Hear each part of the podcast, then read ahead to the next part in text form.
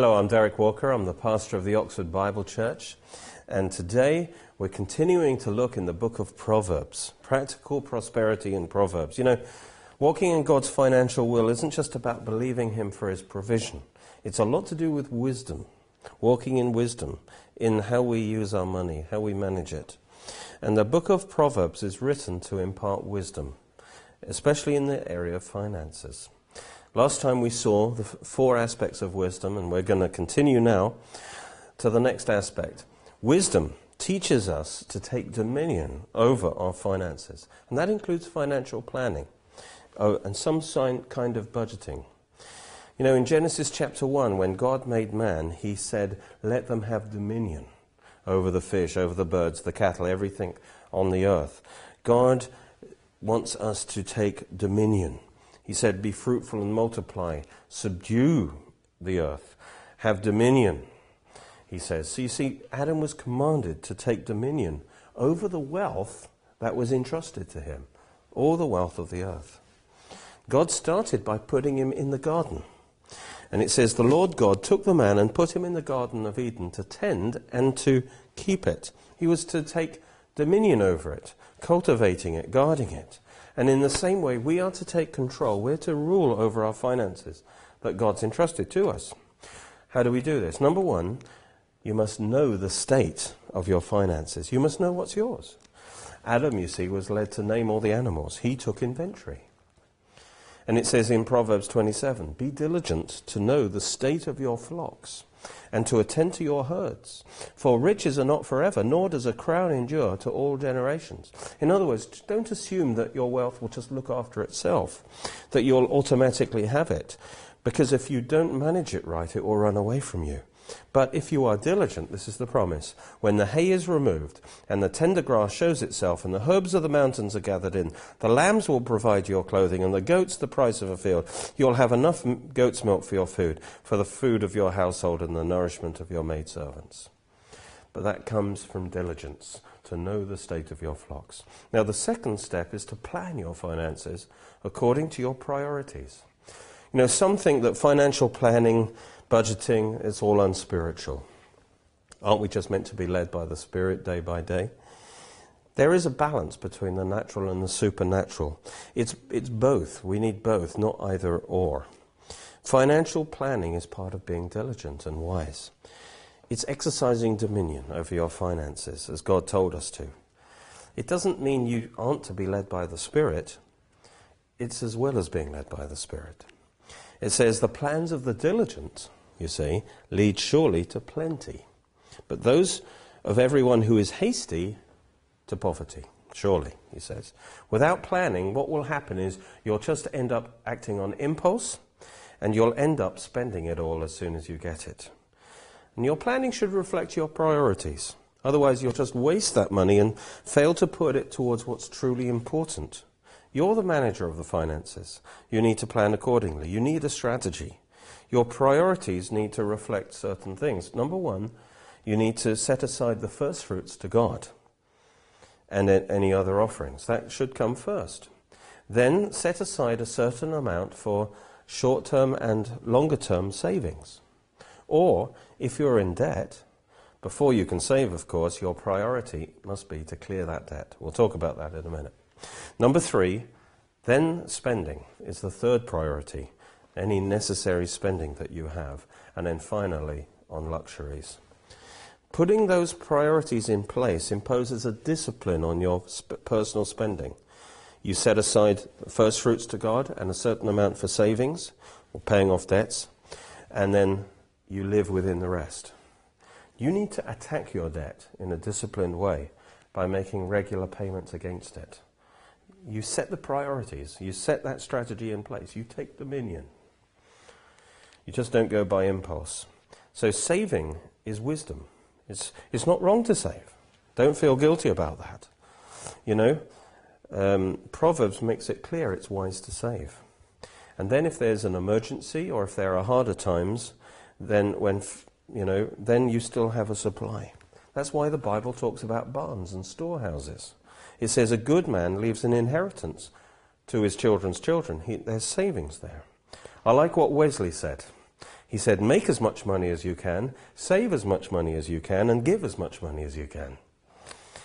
Proverbs says, There is a desirable treasure, oil, in the dwelling of the wise, but a foolish man squanders it. In other words, they would save finances in terms of oil and other precious materials in the house. That was their assets, their savings that could be used in the future. But the foolish one uses it up as soon as they get it. They squander it. And so they haven't planned. They, they haven't planned their finances. They're led by their desires, and so they, they consume it as everything, and they never have any savings, you see. Well, we need to learn from the wisdom of the ant. We saw last time from the ant not to be lazy, but we also learn from the ant about saving. Proverb says, Things which are little on the earth, but exceedingly wise.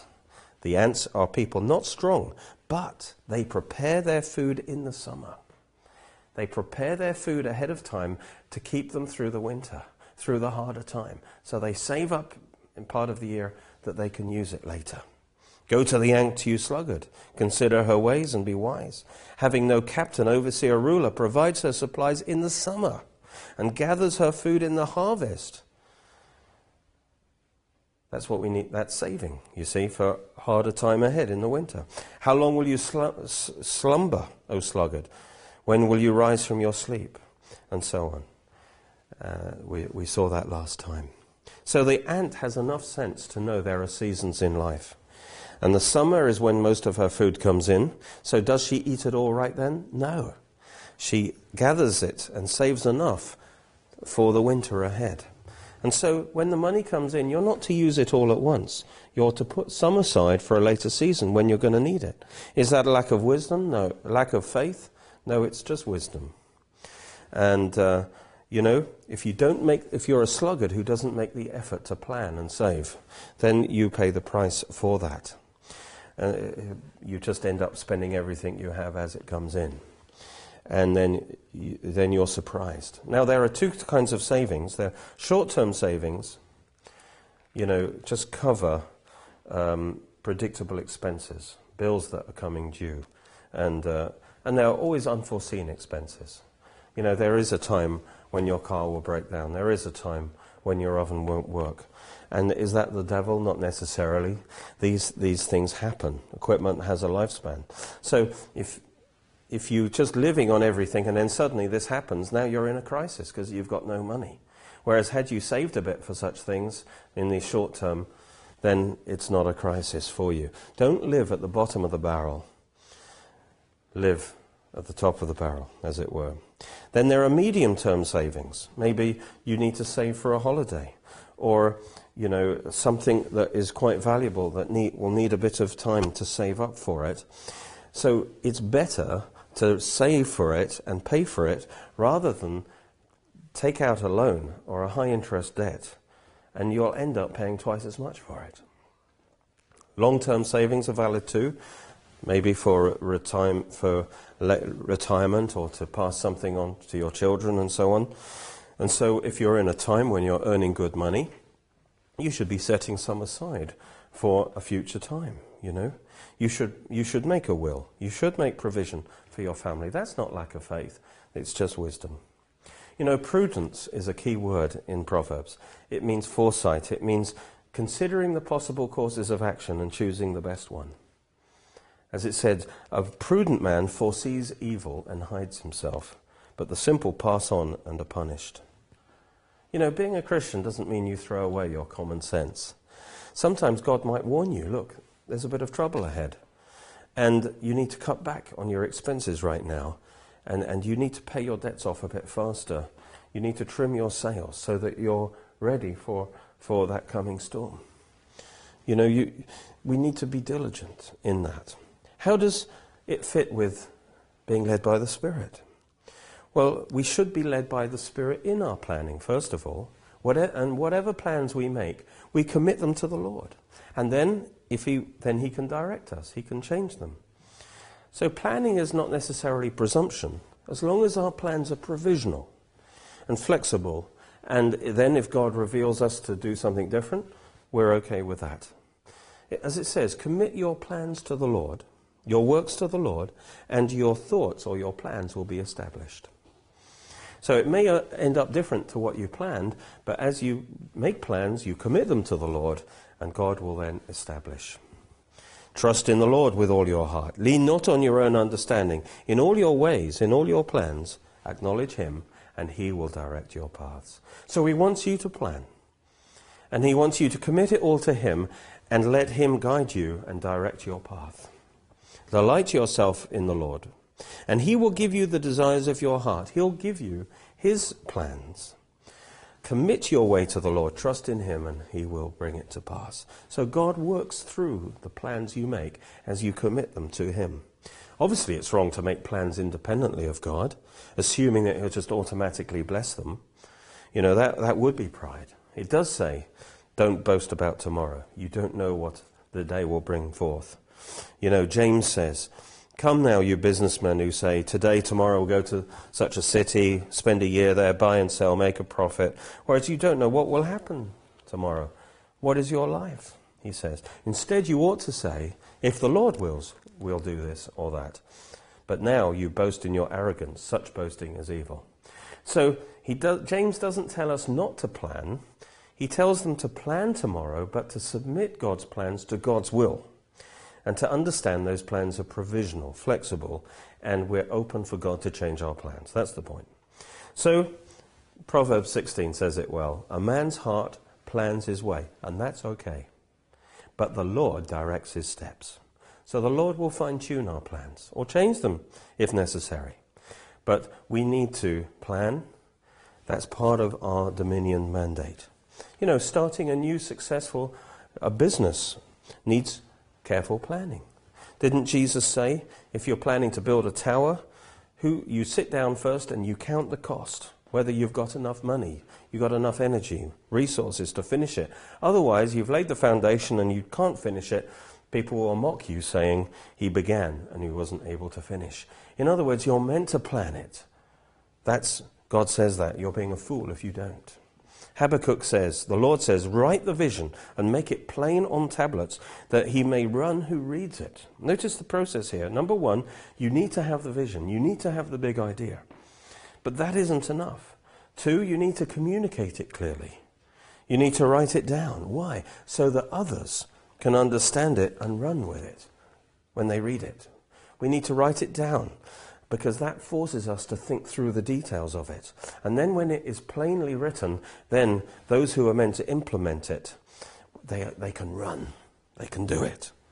And so God wants us to plan and then execute that plan and be, always be open to Him. And when we're planning, we need to be open to good advice. You know, if you're planning to start a business, talk to people who are in that same business. They can tell you things you wouldn't have thought about, difficulties, extra costs. You know, you need to gather all the information uh, and count the cost and see if this is absolutely right. And the counsel may not stop your plans, but they'll fine tune your plans. This is all wisdom. You need to plan ahead, not stumble into it and make terrible mistakes. It says, without counsel, plans go astray, but in the multitude of counselors, they are established. You get good advice, you plan, you think ahead. Plans are established by counsel. By wise counsel, wage war. You know, by wise counsel, you'll wage your own war. In the multitude of counselors, there is safety. So there may be dangers ahead that you haven't even realized. But if you get the right advice, you will save yourself a lot of trouble. It's easy to have a vision, but it takes determination to see it through. It's easy to start a race, it's harder to finish it. And it says that God wants you to be able to don't go with um, quick get quick rich schemes. They're usually traps to make you part with your money. They appeal, as it were, to the fact that we, we don't want to be diligent. We just want, want it easy. But God wants you to plan, make steady progress in your life, and, and just grow in the blessing of God. Take dominion. Keep a diary. Uh, of things that you need to do today and tick them off when you've done it. If you haven't done them all, put them into next day. You, you need to plan. This is part of taking dominion. What, what are the keys for success in your business? Number one, dedicate it to the Lord. It belongs to Him. pray over your business every day and to confess God's blessing over it. Don't look for quick riches. God will bless you steadily as He prospers your soul. He wants to prosper your business as you grow. Don't enter into partnership with an unbeliever. It's not just for marriage, but that's also true for business partnerships. Have someone that will share your convictions and your vision. Be a giver from your business. As you give, you bring blessing on your business. Let your business bless the kingdom of God. And build a reputation of integrity and excellence. And then you'll have a good reputation. A good name is to be chosen rather than great riches, loving favor rather than silver and gold. Just a couple of other ones now. Wisdom values spiritual things more highly than money. Many proverbs talk about this. It's better to have a little uh, with the blessing of God than to have a lot of money and be out of the will of God. Um, but we're going to move on. God's blessing is more important. Being in God's fellowship is more important than money. We need to value spiritual things more highly than financial things. But if God can see He can trust you with finances, then He can bless you more with that. Wisdom is generous. There is one that scatters, yet increases, and there is one that withholds more than is right and leads to poverty. The generous soul will be made rich, and he who waters will be watered himself. Again, there are many proverbs that talk about the generosity actually brings greater financial blessing in your life. But if you, one is greedy with one's wealth, it actually leads to poverty. And the last thing I really want to cover of great importance is the issue of debt. Wisdom works to avoid debt and to get out of debt. it says that the rich rules over the poor and the borrower is servant to the lender. You see, when you get into debt, you get into bondage. You become a servant to someone. You lose financial freedom. You lose emotional freedom. And if you don't take proper action, if you don't come against that debt, it just gets worse. God's blessing is, is working to deliver you from debt and keep you out of debt. It says, The Lord will bless all the work of your hand. You will lend to many nations, you'll not borrow. The Lord will make you the head, not the tail. You'll be above only and not beneath. You see, the lender is the, is the head, having authority over the borrower, the tail. And the problem we have is we live in a credit card society of debt. Debt is considered normal, it's even encouraged. And if we're not careful, we train our children to be debtors. We just pass on that lifestyle. Notice this it says, train up a child in the way it should go, and when he's old, he'll not depart from it. Then it says, the rich rules over the poor, and the borrower is the servant of the lender. You know, we need to teach our children to keep out of debt. The borrower is servant to the lender. And if you're in debt, you do your best to get out of it as quickly as you can. You know, how can we avoid debt? One major cause is just foolish spending. Because we're covetous, because we want it now. We spend beyond our means. We spend money we don't have. And it's better to wait till you have the money to pay for it without having to borrow and take interest. Notice this it says, the drunkard who always wants more alcohol now, and the glutton, who always wants more food, will come to poverty. And drowsiness will cover a man with rags. So their greed causes them to spend more money than they have, so they get into poverty. And, and it just gets worse and worse. They've got to have it now. And so they overspend. And they go into poverty. It says, He who covets greedily all day long, he, but the righteous gives and does not spare. Covetousness will bring us into debt. We need to be content with what we have, you know, and then believe God for the increase. Jesus said, Beware of covetousness. Our, your true life doesn't consist in the abundance of things we possess. You know, you really can live w- without that thing. You've managed so far in your life. That's not your real life, whether you have that thing or not. You know, wait till you can actually afford it rather than putting yourself into debt to get it. You know, there is desirable pl- treasure and oil in the dwelling of the w- wise, but a foolish man squanders it. The fool spends all his money now, you see. And then when something happens, he's quickly into debt because he's got no backup. Make sure you build your income up to a level where you can afford that, that nice thing rather, rather than getting into debt.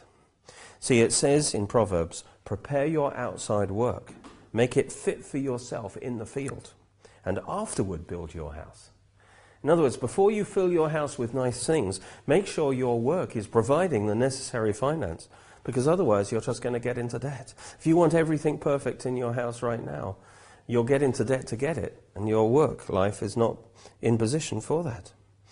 It says, He who tills his land will have plenty of bread but he who follows frivolity, who puts his desires first, will have poverty enough. He who loves pleasure will be poor man, but he who covets wine and oil will not be rich.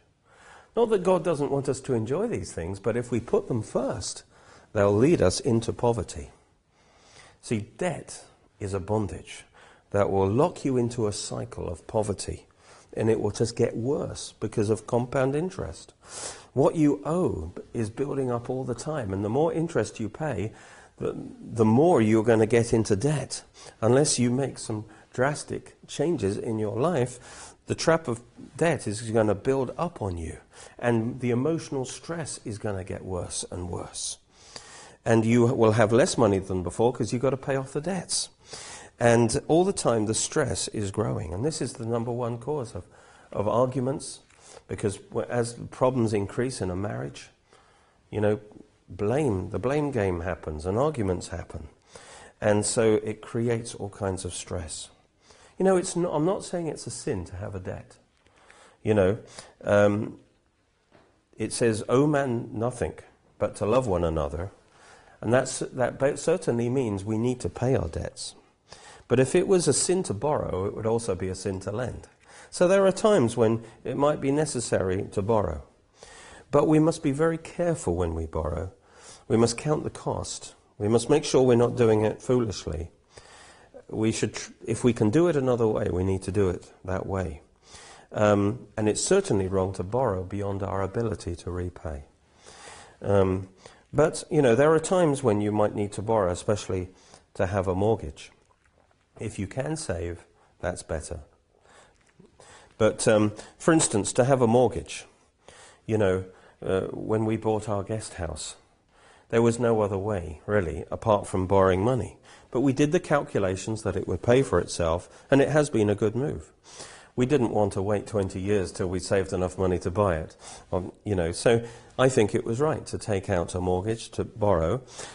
But notice again that when you buy a house, you're actually using that borrowed money to buy an asset that retains its value, that could in principle be sold to repay the debt.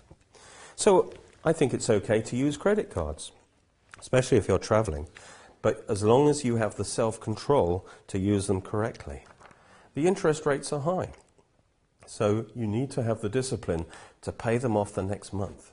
And if you don't have that discipline, you, you don't need to be using them because you'll be ending up paying crazy interest um, and you'll fall into the debt trap. So if you can manage them, that's fine. If you've got credit card debt, you need to transfer that debt into a lower interest rate loan or put it to another credit card where you get 0% for a time. You know, but you need to get rid of your high interest debts. The Bible warns us against getting into debt unnecessarily. Um, there's many proverbs on this. Surety was a kind of debt, kind of guaranteeing your friend's debt. And it warns you against getting into that kind of debt. It says, He who is surety for a stranger will suffer, but he who hates being surety is secure. You should hate getting into debt. And if you're in debt, you should hate it and you should attack that debt and make it your priority in your financial planning to get rid of that debt because that's a constant stress over your life. It says, getting out of debt. It should be a matter of honor to us to pay our debts. For an honorable person, that debt weighs heavily on him till he repays it. So it should be your top priority to get out of debt. A permanent state of debt surely is not God's will. You've got to commit yourself to take action to get out of debt. Peg back your unnecessary expenses and focus the money into paying that debt off. Don't just accept that debt as a normal thing. You need to see it as an enemy. Need, it's a bondage. You need to fight it to get out of it. And that's what Proverbs 6 says. If you are in debt, if you're a surety for your friend, you've shaken hands, you are snared by the words of your mouth. You've got into bondage. You're taken by the words of your mouth. Do this, my son, and deliver yourself from that debt. You've come into the hand of your friend. Humble yourself. Plead with your friend. Give no sleep to your eyes or slumber to your eyelids. Deliver yourself like a gazelle from the hand of the hunter, like a bird from the hand of the fowler. Do whatever is necessary to get out of that debt. God is the God of supernatural debt cancellation. And if you will do what you can to get out of debt, God will help you to get set free. You can call Him on Him to do what you can't do. You make the effort to get out of debt and then ask God to come through. There are many examples in the Bible of supernatural debt cancellation. Even in the Lord's Prayer, it says, Forgive us our debts. Call on God to deliver you from that debt. Make it your number one commission commitment to get out of debt as soon as you can and then ask God supernaturally to help you. To get free, you need to break the spirit and the power of debt over your life. Oh, I'm going to say a prayer for you. On the cross, Jesus took the curse of poverty and debt for me. That's my confession, that I might receive the blessing. Therefore, I am blessed and the ble- Lord blesses the work of my hands. Right now, in Jesus' name, I break the power, the spirit of debt over my life, over your life. I declare your, you free from the bondage of debt by the blessing of God. My debts are being paid. I live in abundance, not lack. I live debt free. I'm the head, not the tail, above only and not beneath. You need to declare that. You need to break the spirit of debt over your life because that's a bondage. Make it your aim. Make it your goal. Ask God to set you free from debt.